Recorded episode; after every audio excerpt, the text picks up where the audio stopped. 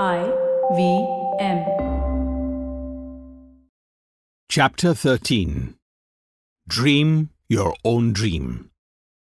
I suppose human nature compels me to recall in photographic detail and with nostalgia my early days at Grant Road and my entrepreneurial journey since.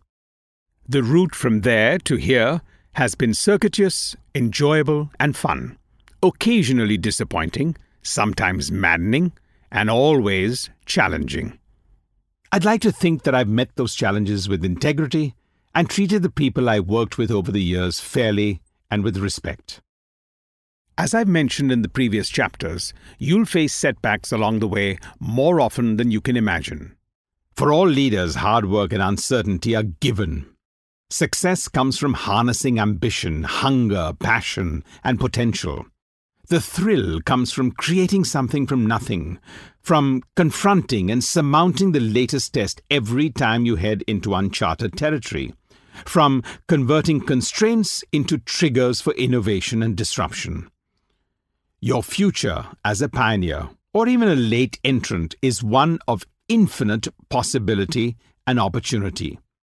A broad, blank canvas awaiting transformation into a masterpiece through your vision and can do attitude. I chose to paint my own dream.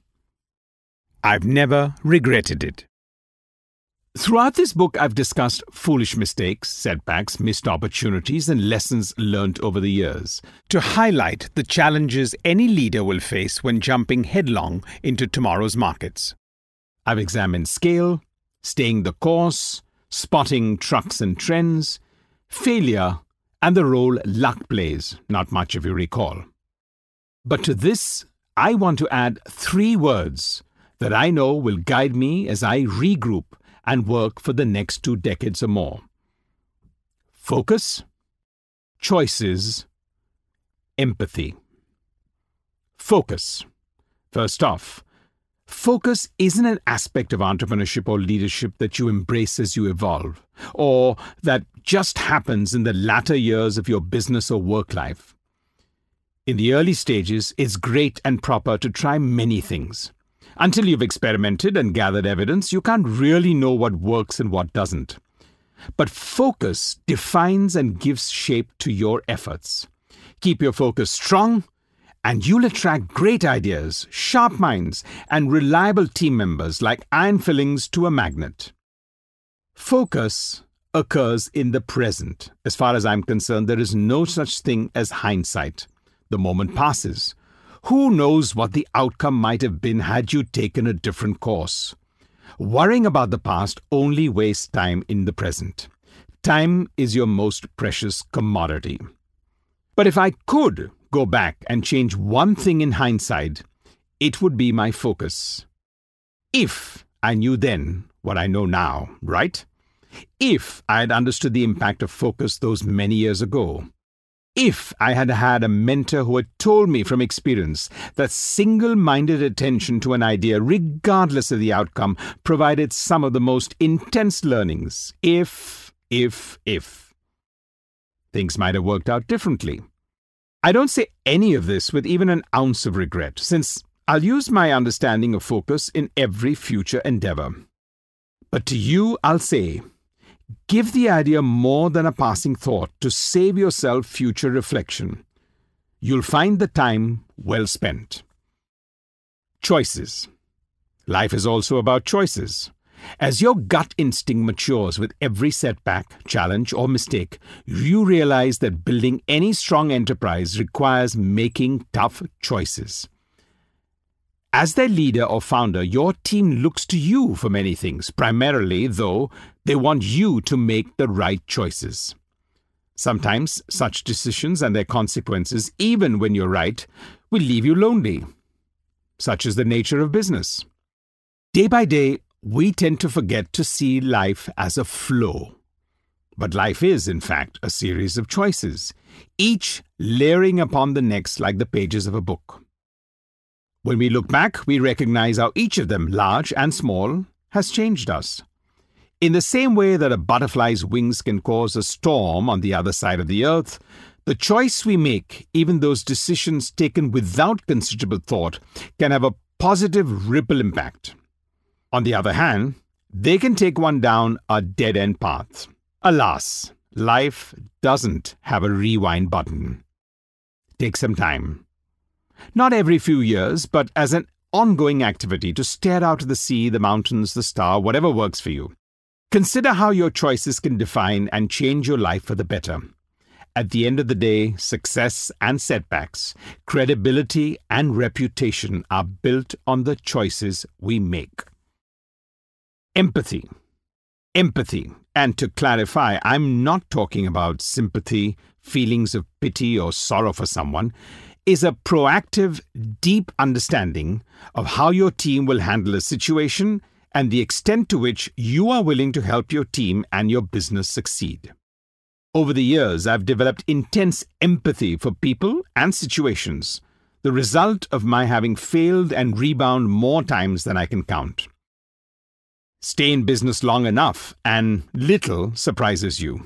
You develop empathy by relating to the loneliness and desperation that are part and parcel of the entrepreneurial experience. You've not experienced rock bottom until, well, you've really experienced it. You can receive the best or best intentioned advice from family, colleagues, consultants, and investors. At the end of the day, though, they simply can't know the commitment or the sacrifice needed just to take an honest shot at success. Developing empathy for team members, suppliers, customers, and competitors gives you a more mature and humane view of business and life. Empathy will strip you of any self importance or the know it all attitude that you falsely have.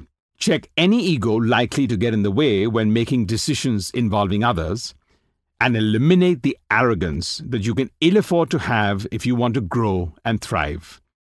At the risk of sounding overly dramatic, while the final call is yours, and you're the one who knows what's best for your team, the business, and the customer, it's only if you make your decisions with empathy that you're likely to succeed. Empathy is a life changer. As you become an industry creator and potentially destroyer, you'll cease measuring success in terms of the number of competitors you've taken down along the way.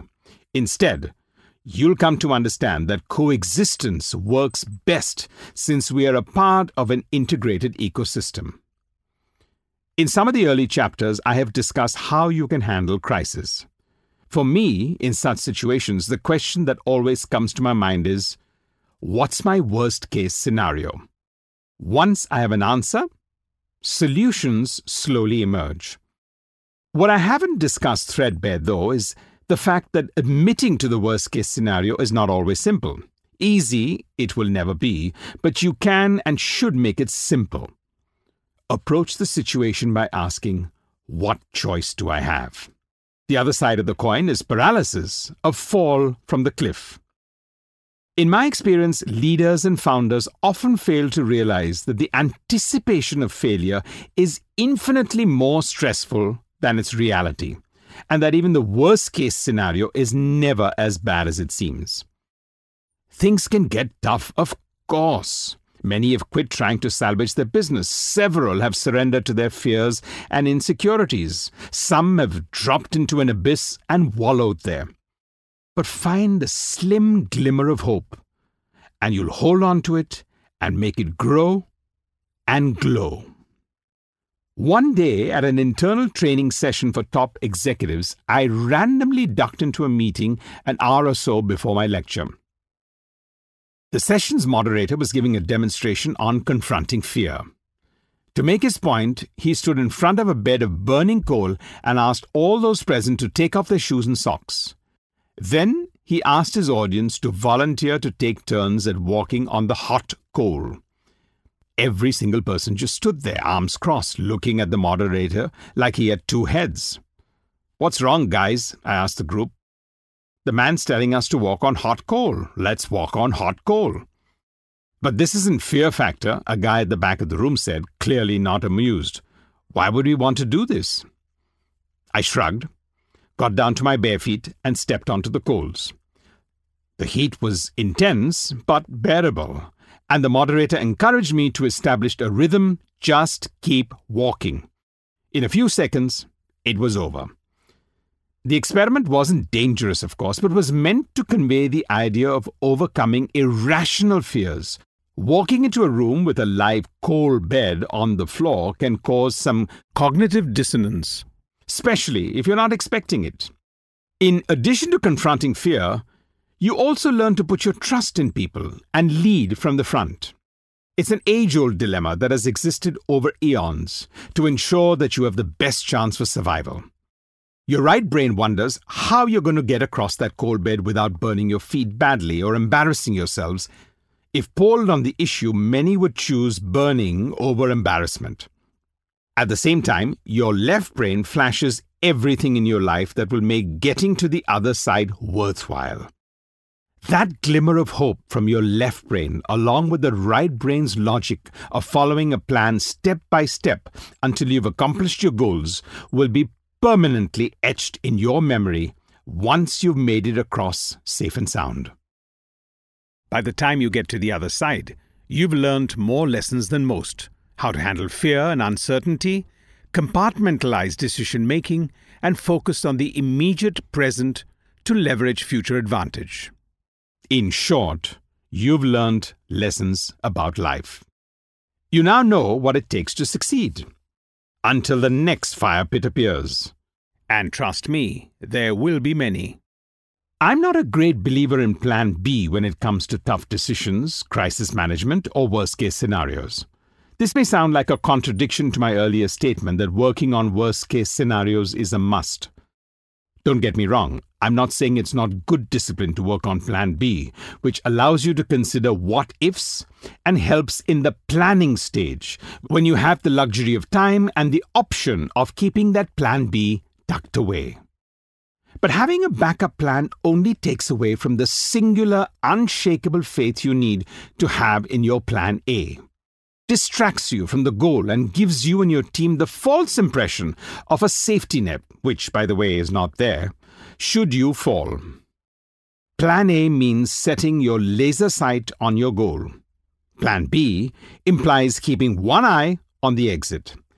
And that's exactly where you'll head when Plan A becomes too ambitious, too disruptive, or just too much. Remember Arjun, with bow and arrow in hand, when his teacher asks him what he sees as he takes aim at the bird in the far off tree. Arc, he replies, focusing only on the eye of the bird. Real conviction and focus, not plan B, allow you to stay the course and navigate do or die scenarios. With every opening door, you feel the renewed vigor that comes from being on the right path. That path will never be straight or simple, but it's the only one you've chosen to follow to its conclusion. In crisis mode, ask the hard questions that define you as an entrepreneur and a leader. When the chips are really down, one thing you don't want is the distraction of a plan B. A crisis demands uncompromising faith in yourself and a single minded focus on executing decisions made under pressure both of which require you to communicate in a direct, timely fashion, gain the confidence of team members and other stakeholders, and move your company from calamity to success.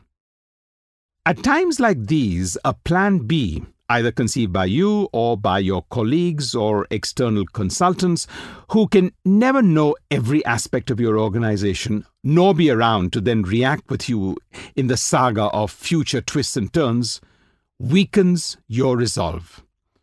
This is my personal view based on experience. You'll be amazed at what your mind, body, and resolve can do when you believe and act as though you have only one way out of the tunnel.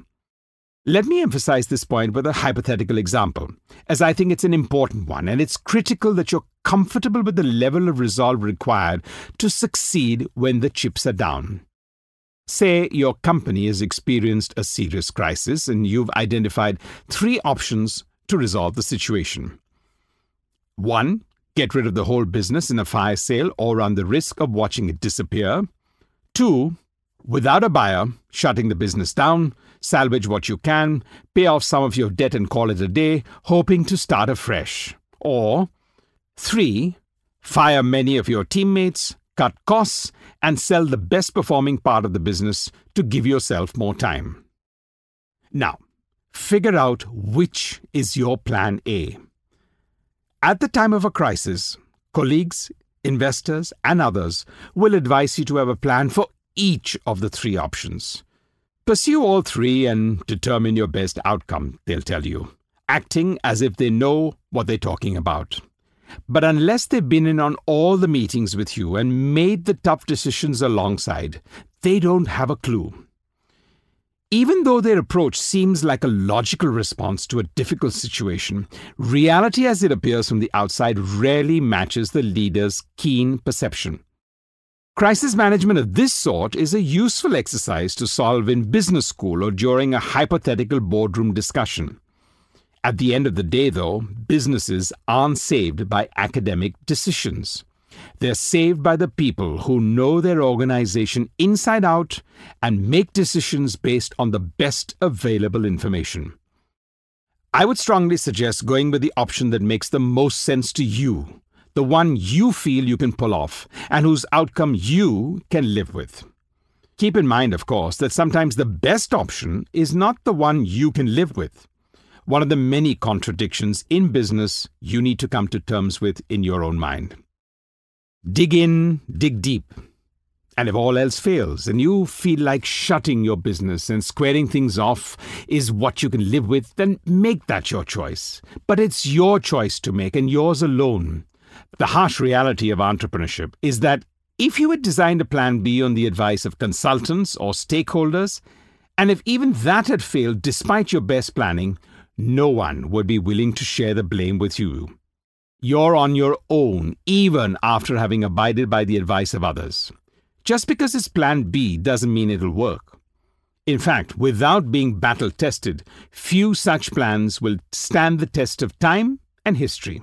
And so I dare say, overall, Plan B is best left to strategy consultants and business schools as great learning, as an exercise to give the left brain, even as you work through your decision making curves. I believe deeply in understanding history, which tells us that Patton, Montgomery, Napoleon, and other great men of war routinely went into battle without a plan B. The logic guiding that strategy is airtight. Imagine, if you can, landing on the beach at Normandy, facing relentless gunfire and horrific casualties as those around you drop one after the other into the surf. Is your first thought, tell me again, what's my plan B? Hardly. Instead, you think, I've got to keep a clear head, meet the challenge, and get over the hurdles that arise before me. I'm here to do my part to win the war. That's real life in times of crisis. Be honest with yourself at all times. At the risk of sounding like a broken record, that's not as easy as you might think. Chances are you're fooling yourself a majority of the time. When I evangelize about being honest with yourself at all times, I'm not talking about integrity, a given if you want to succeed, but about squaring your beliefs with your reality. As entrepreneurs and leaders, it's in our DNA to be positive, if not overly optimistic, even in the most dire circumstances. Our nature is to absorb good news and push the bad under the carpet. But a fine line separates the positive and the real. We cross that line when we ignore the facts set in front of us, convinced that focus, hard work, and passion are enough to ensure any desired outcome. They never are. Worse still, we're all pretty adept at justifying our failures and latching onto any reason under the sun to rationalize why the business isn't doing as well as it could. The environment, monetary policy, monsoons, Iraq, a slowdown in consumption. And, and, and. None of it is my fault. Chances are, though, not one of those excuses really affects your business at scale. Smart leaders, brutally honest about the challenges they face, have already factored all of these contingencies into their plans and are stronger and better for their preparation and foresight. The rest shoulder the world's woes as if they were carrying them single handedly up misery's Mount Everest. That's a major factor separating that's a major factor separating the successful from the also rans. As outsiders with little knowledge of the real facts, why do you think Warren Buffett has managed to stay so far ahead of the pack for such a long time? I'll hazard a guess that outside of the four virtues crucial to the successful entrepreneur focus, a conservative growth mindset, a passion for deep learning, and the highest level of curiosity, Buffett benefits from tight knit teams that can be brutally honest with one another at all times. As he said in public, you only have to do a very few things right in your life so long as you don't do too many things wrong. There are many other examples all over the world and in India of such entrepreneurs who stand out as true wealth creators. They all benefit from one simple rule be honest with yourself at all times. So let me step back and end with my vision for the future of India. I'm deeply proud of our country and its true potential. I started this book by telling you how much I believe in the spirit and resilience of this great nation. More and more, though, I worry that we aren't stacking up on the global stage, at least not yet. Barring some rare exceptions, we have a long way to go before we realize our full greatness. India faces exceptional challenges. More than half the population lives in the rural hinterland, detached from the rest of the country.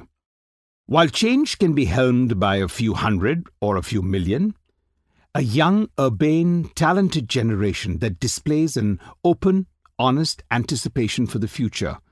The entire population needs to be swept by new ways of thinking and acting, by fresh goals for the future. This can only happen if the other half of India, in distant rural areas, is made to feel a part of the transformation. No government can be responsible for such change. People bring about change. You bring the change and impact the lives of others. That's why I love our movie Rang De Basanti.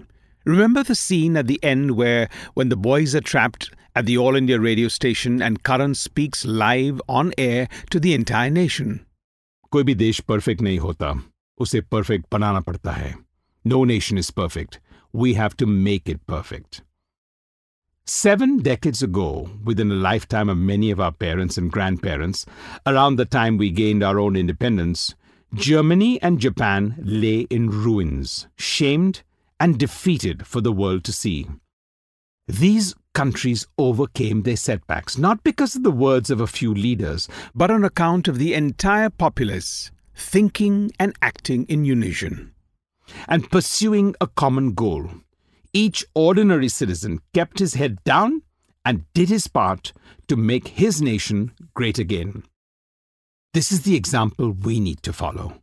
No longer can we fool ourselves into thinking that opportunity, a solid home market, and good governance will elevate us in the world pecking order. No longer can we afford to think, I simply can't make a difference. Let's go with the flow and see what happens.